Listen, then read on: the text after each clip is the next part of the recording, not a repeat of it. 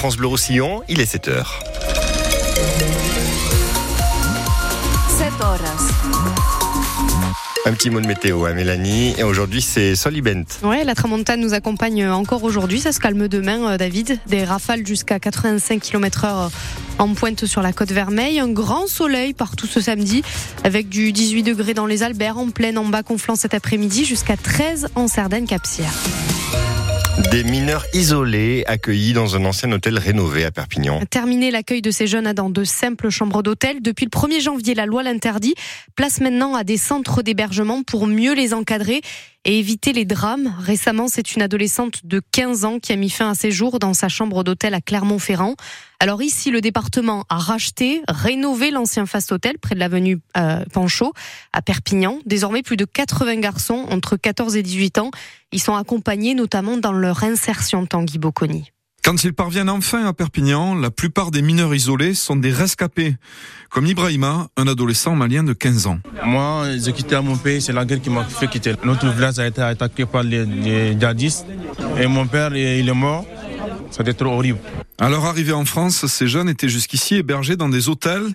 La création d'un centre d'hébergement collectif est donc un grand progrès pour Laure Forcade, la directrice départementale de la protection de l'enfance. C'est un super lieu de vie euh, confortable, sécurisé, 24 heures sur 24 occupé par des professionnels, infirmiers, psychologues, éducateurs. L'idée c'est de leur apprendre à s'intégrer, à s'insérer dans cette société, connaître Perpignan, se déplacer en bus, aller faire ses courses, gérer son porte-monnaie, se servir d'une machine à laver pour qu'ils puissent ben, voilà, apprendre à gérer seuls leur quotidien. 250 mineurs isolés vivent actuellement dans les PO, des jeunes qui ne demandent qu'à s'intégrer, rappelle Lila, éducatrice spécialisée. On s'occupe de tout, du corps, de l'esprit, de leur euh, souffrance, euh, de tout pour euh, préparer l'avenir, en fait la majorité. Le trois quarts, ils ont des projets. Dans la maçonnerie, dans la plomberie, voilà, c'est des métiers où ils vont très vite pouvoir subvenir à leurs besoins en fait. Et pour aider ces jeunes à préparer leur avenir, un autre hôtel acheté par le département sera bientôt transformé en centre dans le quartier du Vernet. il y a un autre centre d'hébergement prévu à Perpignan, l'ancien hôtel euh, La Cigale, mais le département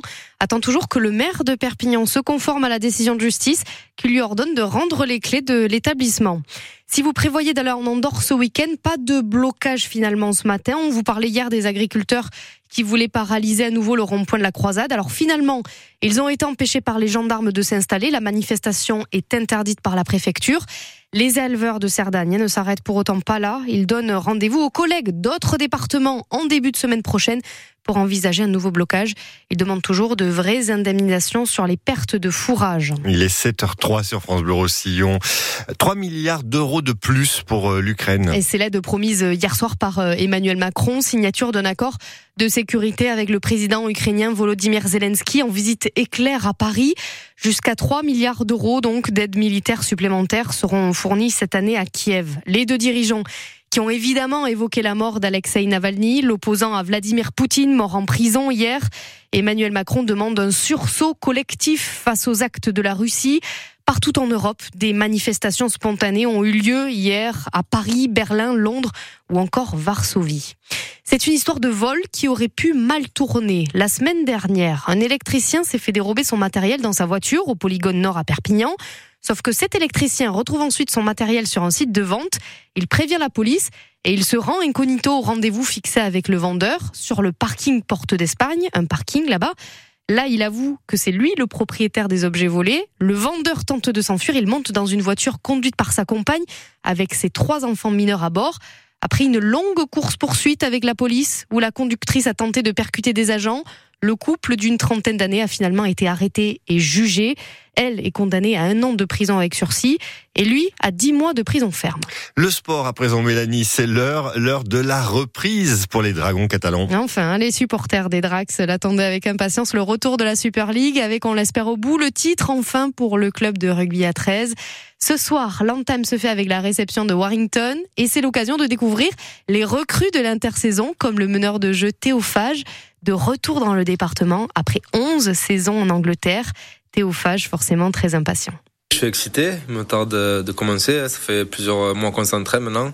C'est sûr que l'entourage sera là au match. C'est vrai que d'habitude, ben, je suis un peu tranquille dans mon coin. Il n'y a pas de. Bon, c'est comme ça. C'est pas, c'est pas forcément une pression. Après, je suis d'ici, je suis de Pia, je suis un Catalan, donc c'est vrai que je ressens les supporters. Mais bon, j'ai plein de bons retours. Tout le monde est, content et, ça fait plaisir. Voilà, j'ai à cœur de, les rendre fiers euh, sur le terrain maintenant. Dragon catalan Warrington, c'est à Gilbert à 18h30 à suivre en intégralité sur France Bleu Roussillon. Et on le disait, l'après-midi rugby qui démarre plutôt. Hein. Avant, sur notre antenne, c'est Stade français USAP. Rendez-vous dès 16h30 pour vivre cette rencontre entre les Catalans et le leader de Top 14. Et puis, quatre nouveaux noms viennent enfin s'ajouter sur l'affiche du Bacchus Festival, et pas des moindres. Hein. Olivia Ruiz et Manu Chao sur scène, mais aussi son bassiste Gambit en duo avec l'artiste Kayalik.